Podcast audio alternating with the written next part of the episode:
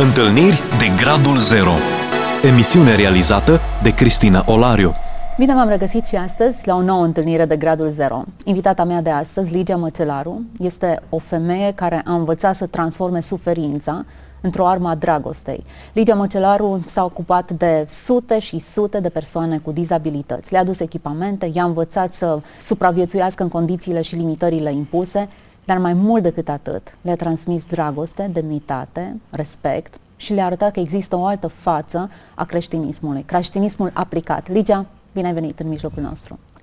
Bine v-am găsit, mă bucur să mă găsesc în această emisiune care mi este așa de dragă sufletului meu, pentru că nimic nu ne poate învăța mai mult despre Dumnezeu decât ceea ce trăim alături de El. Și n-ar putea înlocui nimic experiența de viață. Lidia, întotdeauna mă fascinează la tine faptul că nu ai avut nicio persoană cu dizabilități în familia ta, nu a fost, eu știu, o povară pe tine, o persoană cu dizabilități, ca să te gândești, mai cât de greu este cuiva să asiste și ai simțit totuși această povară și te-ai apucat de lucru. Mă uimește lucrul acesta.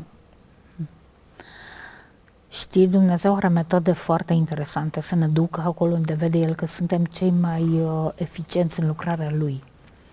Uh, mă duc cu, în urmă cu gândul, pe când eram o studentă, la asistență socială, am început să fac practica la un leagăn de copii și mi-am uh, dorit, în vremea respectivă, 91-92, erau arhipline leagănele de copii Uh, condiții mizere și mi-aș fi dorit că dacă aș avea putere să golesc toate leagănele, să-i duc pe acești copii în familie. Și una din profesoarele mele de la facultate m-a invitat să mă alătur echipei ei într-un uh, cămin de bătrâni. Ea era directoarea acestui centru, centru rezidențial, cum se numește acum. Și i-am spus că nu mă investesc pentru bătrâni și copii cu dizabilități niciodată, pentru că cer prea mult efort emoțional, rezultatele nu sunt așa vizibile ca și uh, atunci când îi dai viitor unui copil care e la începutul vieții, la 5 luni, 6 luni, dacă îl plasezi într-o familie, cred că e cel mai mare dar care poți să-l faci unui copil. Și am lucrat în adopții ani de zile, dar Dumnezeu are o metodă așa de subtilă ca să ne aducă unde vrea el, încât pe când eram eu la începuturile acestui proces, așezat în viața mea o fetiță specială. Uh, e vorba de o prietenă bună care avea, la vârsta de trei luni, a fost un copil sănătos. În urma vaccinului antipolio a rămas cu tetraplegie. A făcut o reacție inversă. Și mama ei la un moment dat, în căutările ei de bine, a ajuns în biserica noastră. Raluca, fetița de care vă povestesc, avea 3-4 ani atunci. Atât de mult mi s-a lipit pe suflet Raluca, încât mi-a schimbat cursul vieții. N-a făcut-o brusc, așa, treptat, treptat, mergând alături de Vali, mama Ralucăi, în multe lipsuri care erau la vremea aceea pentru copii cu dizabilități. Și am învățat că a da un plus de calitate în viața unui copil cu dizabilități este la fel de valoros ca a dărui o familie unui alt copil. Și Dumnezeu m-a dus într-un punct în care n-am mai putut să dau înapoi. Am fost obligată în direcția asta și uh, poate într-un mod puțin exagerat, îmi place să spun că Dumnezeu m-a forțat în direcția asta. Nu-mi pare rău, îmi place. Concret, ce ai făcut? Am început să pășesc alături de Valentina, uh, zi de zi, în căutarea unei grădinițe care ar fi dispusă să-și deschidă porțile pentru un copil cu tetraplegie flască, cu Adică nu se putea mișca deloc? Sau? Absolut deloc. Dacă ai vedea opera Luca și sper într-o zi să fie invitată aici, ea are o mobilitate poate de 2%, are uh, are capacitatea de a-și mișca mâna stângă și oarecum printr-un soi de aruncare o mută să poată scrie. Și cu această mișcare foarte micuță a reușit să termine clasa 1, a doua, liceul, facultatea. Hmm. Și are o viață împlinită. Da. Uh, este o persoană deosebită. Intelectualia este într-o capacitate de 100% și nu are probleme. Uh, doar că fizic este complet dependentă. Și tot timpul mă întreb, oare ce mai greu? Să fii complet conștient de situația în care te afli sau să nici nu-ți dai seama? Hm. Întotdeauna mă, îmi pun întrebarea asta vis-a-vis de copii cu dizabilități. Da, e greu să pătrundem în mintea lor și să ne dăm seama care e condiția în care ei uh, funcționează cel mai bine și se raportează cel mai bine la realitatea pe care o experimentează. Ai făcut foarte multe lucruri pentru acești copii. Te-ai uh, ai început cu echipamente, eu știu, cărucioare, tot felul de echipamente de genul acesta ca să le aduci și să le oferi gratuit. Asta se leagă tot de o altă poveste. În timp ce lucram în adopții, un cuplu din Statele Unite a venit să adopte sora unei fetițe pe care au adoptat-o anterior. Și eu am fost uh, lucrătorul de caz care a mers pe teren, am făcut documentație, am participat la tribunal și uh, în momentul în care ei au venit în țară, a fost pentru prima dată când ne-am văzut față în față, Dumnezeu a deschis ușile în așa fel încât uh, în 10 zile au plecat cu toate actele făcute cu copilul în brațe, uh, un lucru care a fost uimitor de rapid și în procedura obișnuită. Și uh, m-au contactat telefonic și mi-a spus, Ligia, am vrea să deschidem o organizație de ajutoare umanitare în România, dar nu o deschidem decât dacă devii executive director. Și i-am spus nu, că nu este nimic să mă desprinde de adopție. Adopția a fost adânc lipită de inima mea și în ziua de astăzi, dacă aș putea face un lucru, ar fi adopția, altul decât ce-l fac. Și uh, au fost pe încălcâiele mele, să spun așa, un an de zile. Mi-au promis în toate felurile. Uh, îți dau de trei ori mai mult salariul, nu mă interesează cât ești plătit, îți măresc de trei ori salariul. Uh, erau niște creștini foarte devotați și uh, până la urmă mi-a spus așa, uite, gândește-te că acum ajuți câte un copil rând pe rând.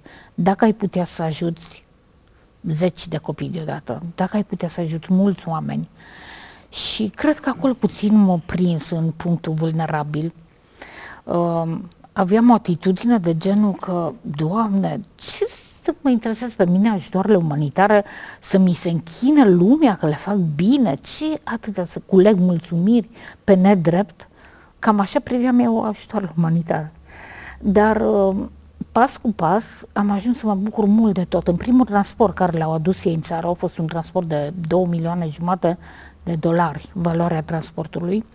Erau cărucioarele astea care mi-au deschis ochii și mai tare spre lumea copiilor cu dizabilități. Erau 20 de cărucioare pentru copii. Bineînțeles că Raluca a beneficiat de primul cărucior, dar uh, am ajuns în 20 de familii și am fost șocată despre o lume care nu era vizibilă din exterior. Erau oameni care se luptau în fiecare zi ca să aduc un strop de bine în viața copiilor lor și nu erau deloc ajutați de comunitate. Nu existau pârghii în comunitate. Și cred că asta oarecum mi-a topit inima. Viața e cea mai tare poveste. Pe de o parte, faptul că mulți din copii adoptați, chiar în familii din România, veneau uh, la mine cu întrebări, veneau părinții cu întrebări, m-am simțit obligată să continui studiile și m-am dus să fac un master în consiliere ca să pot vorbi cu acești copii. Ce să le spun dacă nu știu ce să le spun, știi? Exact cum spune Biblia că dragostea lui Dumnezeu ne obligă, ne forțează. Uh, nu pot să nu țin cont și de setting din familie, unde părinții mei, mai ales tatăl meu, a fost întotdeauna uh, un deschizător de drumuri și uh, nu puteai să faci ceva dacă nu excelai în ce făceai. El avea o, un moto de viață în care credea că dacă nu ești cel mai bun în ceea ce faci, nu ți-ai găsit locul. Mm. Trebuie să fie Excelență. Un, da, trebuie să fie excelență în tot ce faci. Și din de cauza asta... faptul că toți sunteți performanți în ceea ce faceți. Ești sora lui Cristi Măcelaru, celebrul dirijor cu care, iată, ne mândrim ca români, dar nu neapărat celebritate este um, cartea pe care voi mizați ca familie, ci această excelență e închinată lui Dumnezeu și asta e un punct foarte tare. Sunteți o familie care stați aproape de Dumnezeu și care ați depus talentul, munca, efortul, uh, empatia în cazul tău la picioarele lui Dumnezeu. Da, cred că asta ține de harul lui. Pentru că harul lui Dumnezeu ne câștigă rând pe rând. Dacă avem uh, deschiderea să îl cunoaștem pe Dumnezeu. Pentru că Dumnezeu vrea să se descopere oricui. Doar că unii nu, nu sunt deschiși să-L cunoască. În povestea vieții tale, Dumnezeu a ales să se descopere celorlalți prin cărucioare, prin echipamente de tot soiul. Povestește-ne puțin de uh, interacțiunea ta cu oamenii, poveștile care te-au marcat cel mai mult, în care ai văzut intervenția lui Dumnezeu. Um, N-am fost așa de bine uh, calificată pentru distribuirea de echipamente de mobilitate și am făcut-o oarecum după ureche, cum o făcea toată lumea și cu mulți o fac încă. Uh, doar că la un moment dat mi s-a intersectat drumul cu un cuplu care erau din Statele Unite. Ei erau misionari din partea organizației Johnny and Friends, care sunt specializați pe servicii pentru persoanele cu dizabilități. Și um, am mers alături de ei poate una jumate, chiar doi. Și mi-amintesc că concret uh, una din situații a fost când a fost Festivalul Speranței cu Franklin Graham la Timișoara, dacă nu greșesc anul 2008, 9? 2008. 8, exact. Atunci uh, a venit o propunere din partea unui sponsor să fie donată 400 de cărucioare și echipamente de mobilitate. În momentul în care am aflat, noi ne-am vorbit, hai să facem o propunere la nivelul echipei, să ne permită să o facem ca la carte. Pentru că ce credeau ei că se întâmplă cu cărucioarele, se duc într-un punct anume și acolo vine camionul și fiecare și-a un cărucior și a plecat acasă. Și am uh, mediat foarte mult în favoarea unei distribuiri uh, profesionale, pentru că e important de știut că uh, la fel ca și încălțămintea, cărucioarele sunt exact pe măsură. Nu se pot uh, potrivi așa oricui. Și atunci am, uh, am mers acolo la bordul de organizare, uh, nu prea s-au lăsat convinși. Cred că am mers de 3, 4 ori, 5 ori, nu știu să spun exact de câte ori. Până la urmă, argumentul cel mai puternic care i-a convins a fost că le-a spus, uite, aici sunteți 10 persoane, dacă eu vin în în, uh, cu o geantă de 10 perechi de pantofi. Și vă dau fiecăruia câte unul și spun, uite, v-am încălțat pe toți. Este o afirmație corectă? Și a zis, nu, că s-ar putea să nu ne fie bun pantofii. A zis, exact la fel și cu cărucioarele. Și atunci uh, mi s-a permis să organizez o echipă profesională compusă din vreo 12 oameni, toți voluntari, au venit din toată țara, oameni specializați pe poziționarea persoanei cu dizabilități. Am făcut programări, poliția a supravegheat tot procesul, am avut pază, protecție, toate gratuite. Și s-a desfășurat într-o piață publică și a fost de un impact foarte mare. Persoana care a donat aceste cărucioare ne-a spus, până în prezent am adus vreo 3000 de cărucioare în România, dar am impresia că le-am aruncat pe geam, că nu știu dacă au ajuns unde trebuie. Hmm. Și uite, așa pas cu pas am ajuns uh, și atunci am ajuns în contact cu oameni care erau oameni care de 16 ani, 18 ani, 20 de ani n-au ieșit din casele lor pentru că nu aveau un cărucior. Mm. Și după ce a avut loc etapa asta, atunci am făcut o caravană mobilă în mai multe sate din Timișoara, unde am distribuit din nou iar uh, 400 de echipamente, 500 de mobilitate. Și am devenit uh, destul de cunoscuți în lumea uh, persoanelor cu dizabilități. Am avut uh, legătură cu direcția de generală de asistență socială și protecția copilului uh, în cadrul căreia este serviciul acesta de încadrare a persoanelor cu handicap. Și uh, nu știu să-ți spun cum s-a întâmplat, dar vreau să-ți spun un uh, moment important în povestea asta. După ce am avut evenimentul ăsta în piața publică și caravana mobilă, cuplul acesta de americani au fost nevoiți să, să se întoarcă în Statele Unite, oarecum în regim de urgență, fără să pregătească lucrurile, pentru că ei aveau dosar de adopție pentru un copil. Și dintr-o dată a apărut un copil care era disponibil și li s-a propus să-l adopte. Ei când au auzit, au plecat ca peste noapte, așa, poate într-o săptămână sau una, tot ce au plecat. Am rămas așa de singură și de neputincioasă în lucrarea asta. Ei asigurau tot ce ținea de resurse. Mașină, combustibil, telefon, acopereau costurile astea. Și m-am trezit singură cu zeci de, telefoane, zeci de telefoane pe lună, fără bani de motorină, fără bani de telefon. Atunci abonamentele de telefon erau atât de scumpe că era chiar un lux să ai un telefon. Vorbim de anul 2009, probabil că. Și uh, într-o duminică eram complet fără resurse, eram fără uh, bani să plătesc abonamentul de telefon, rezervorul gol, conduceam o mașină uh, nepotrivită pentru slujba sau un, o mașină mică, ca oarecare.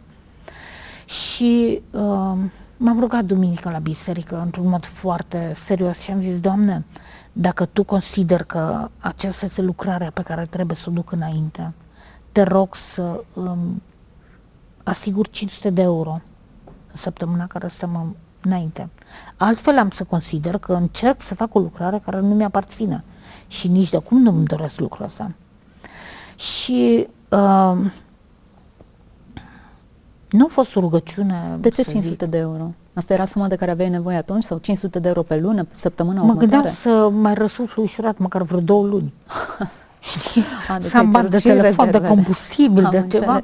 Era așa o, o sumă care am spus eu deri, derizorie, nu era neapărat suma de care aveam nevoie. Și uh,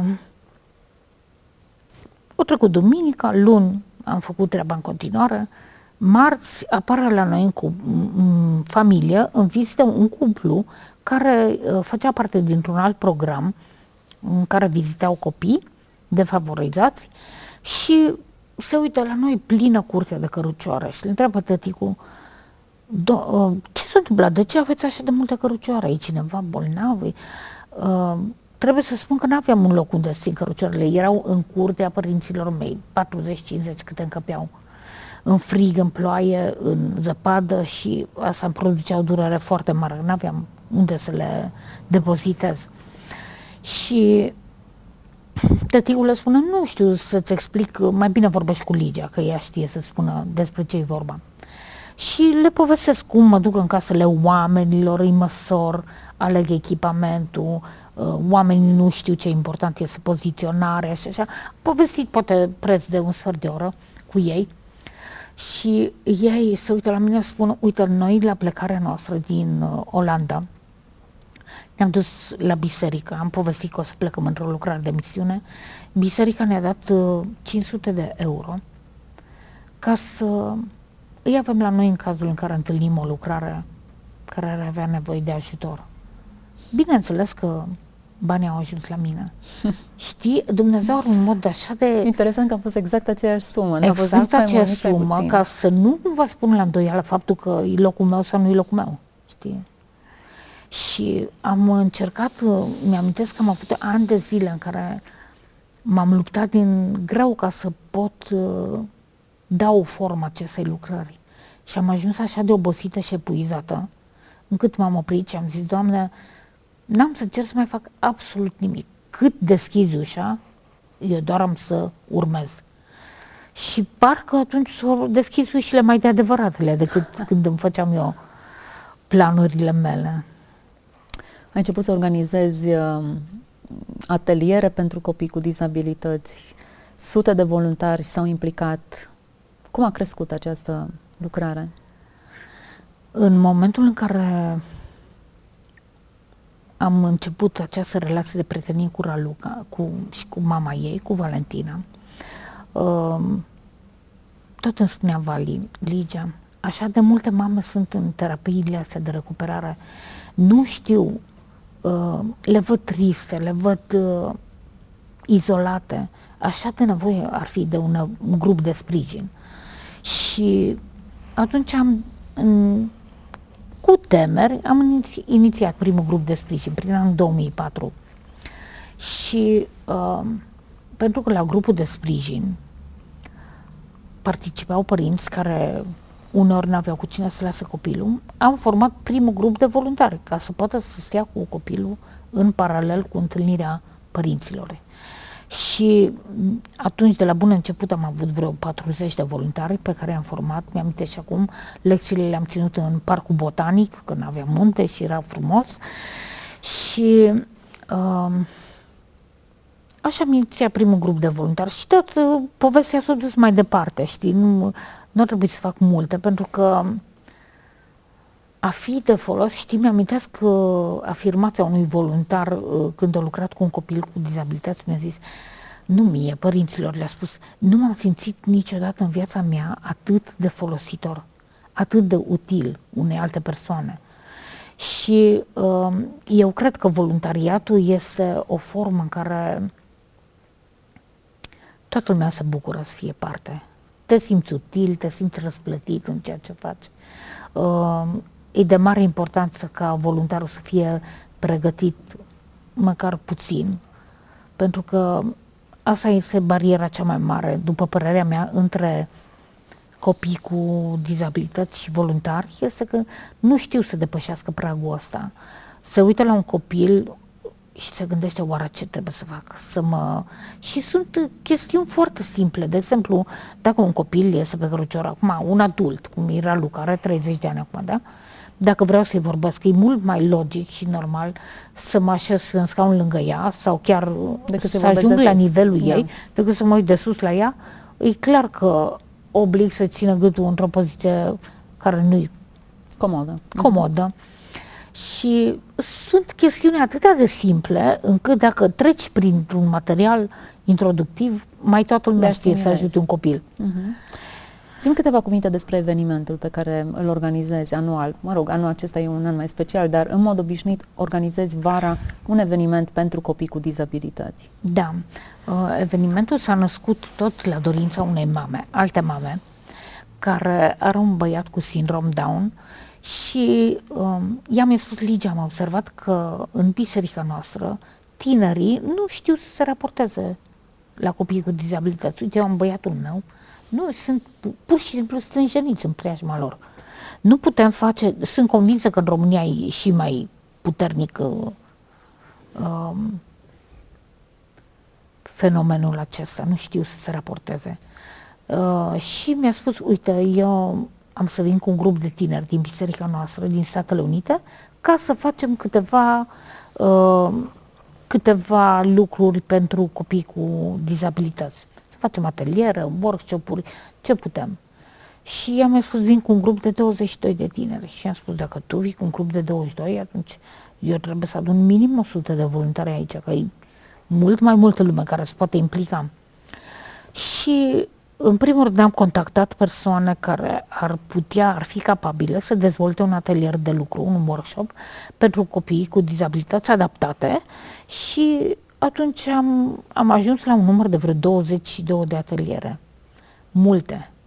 Uh, croitorie, origami, desen, pictură, experimente științifice, salon de coafură, am avut un salon de costumații din povești. Toate astea activități pentru copii cu copii dizabilități, cu, cu dizabilități pe care tineri sănătoși le organizau pentru ei. Da. Uh, pe de o parte am avut grupul care organiza atelierele, fiecare responsabil de atelier și cu un asistent sau doi. Uh, ei trebuia să asigură materialul necesar, adică făceau un necesar care le erau acoperiți banii pentru asta. Și în primul an am avut aproximativ 120 de voluntari și probabil vreo 75 de copii cu dizabilități. Și uh, a fost un răsunet așa de mare, atât de frumos să desfășurat. Uh, trebuie neapărat să menționez că am fost uh, în, legat de faptul ăsta, de ateliere. Uh, la un an de zile după ce am organizat primul atelier de ateliere fără bariere, evenimentul ăsta, am fost într-un context de rugăciune și acolo uh, era o femeie care avea un dar de la Dumnezeu. Și mi-a spus, Ligia, te-am văzut într-un loc în care erau copii cu dizabilități. Ei erau pe cărucioară, erau mulți. Uh, îi vedeam ca și când le erau mâinile legate de cărucioarele în care stăteau și nu se puteau mișca. Și a intrat în locul ăla și împreună cu tine a intrat o lumină atât de puternică încât se rupeau legăturile de pe mâinile copiilor. Hmm. Și spunea, n-am văzut să se ridice copiii de pe scaune, de pe scaunele rulante, dar era așa o bucurie care lumina fețele tuturor și ți-a făcut ca o mare flacără care se vedea de departe și în, în punctul în care cădea flacăra asta, scântei din flacără, se aprindeau alte focuri de bucurie. Și în următorul eveniment de ateliere fără bariere, atât de puternic am putut trăi sentimentul ăsta. Era o bucurie care depășea. Nu existau bariere între copii cu dizabilități sau copii Fără care îi ajută. Uh-huh. Și îmi place să adun voluntari de vârste apropiate copiilor cu dizabilități. Pentru că nu doresc ca un copil cu dizabilități să se simtă supravegheat de un adult în realizarea unei activități. Îmi doresc, pe de-o parte, să joace cu un copil de vârsta lui și îmi doresc ca un copil de vârsta lui să învețe că un copil cu dizabilități este un partener de joacă egal ca oricare alt copil. Știi, pe mai multe paliere, adică mă interesează foarte mult mentalitatea vis-a-vis de copii cu dizabilități. Um, Într-un fel ai redat demnitatea pe care Dumnezeu le-a conferit-o, eticheta aceasta de valoare umană pe care o are orice persoană. Exact, și asta mă duce cu gândul la un concept uh, teologic care, uh, știi, m-am gândit adesea că copiii cu dizabilități, ei se încadrează și ei în uh, ceea ce numim noi, creați după chipul și asemănarea lui Dumnezeu. Și în mod eronat, întrebarea care se pune vis-a-vis de copiii cu dizabilități este de ce a îngăduit Dumnezeu un copil cu dizabilități? Ce rol are copilul acesta? Poate că unii mai îndrăzneți. Dar eu cred că întrebarea corectă ține de... Um, ar trebui formulată ceva de genul care fațetă a chipului lui Dumnezeu ni se descoperă în acești copii? Hmm. Pentru că ei sunt creați după chipul și asemănarea lui Dumnezeu.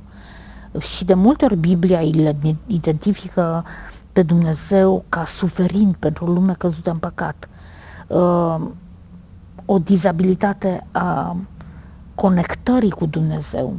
Și eu cred că uh, copiii uh, cu dizabilități ne sunt în primul rând dați ca o lecție de viață, o lecție de dependență, o lecție despre cum trebuie să te lași îngrijit de altul, de Dumnezeu, de cei din jur.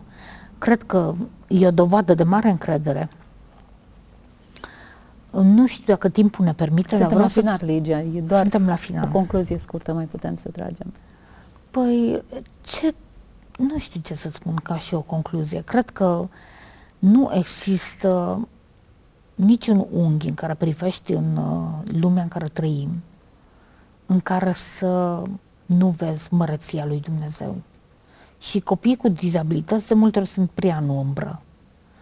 Pentru că depinde de noi să-i capacităm pe acești copii, depinde de felul în care ne punem la dispoziția lor ca să devină varianta cea mai bună. Și funcțională, și spirituală și întotdeauna îmi place să am o abordare holistică în uh, munca cu copiii. Și asta înseamnă fizic, spiritual, emoțional, social. Toate trebuie să se regăsească în slujirea pentru copii cu dizabilități. Ligia, îți mulțumesc foarte mult pentru lecția aceasta de viață pe care ne-ai oferit-o tuturor. Lecție de smerenie, de dedicare, de dragoste. Ne-ai făcut să-i vedem pe acești copii și prin evenimentele pe care le-ai organizat. Cred că imaginile pe care le-am văzut subliniază încă o dată cât de mult putem să fim aproape de aproapele nostru și cum Hristos se poate vedea prin acțiuni uneori atât de simple și banale, dar alteori, așa cum ai făcut tu, cu o dedicare totală. Mulțumesc! Dumnezeu să te binecuvânteze și să-ți dea putere mai departe în tot ceea ce faci. Și mulțumesc, Cristina, și da, așa mă rog ca să putem să rămânem la dispoziția lui Dumnezeu în toate. Sper că această lecție ne-am asumat-o cu toții. Ligia Măcelăru a fost invitata mea și cred că lecția ei este lecția pe care fiecare dintre noi trebuie să ne asumăm. Aproapele nostru îl poartă pe Hristos, este chipul lui Dumnezeu în această lume și ar trebui să îl tratăm cu respectul, demnitatea, dragostea cu care Hristos ne-a tratat pe noi. Să fiți binecuvântați, toate cele bune! Ați ascultat emisiunea Întâlniri de Gradul Zero cu Cristina Olariu.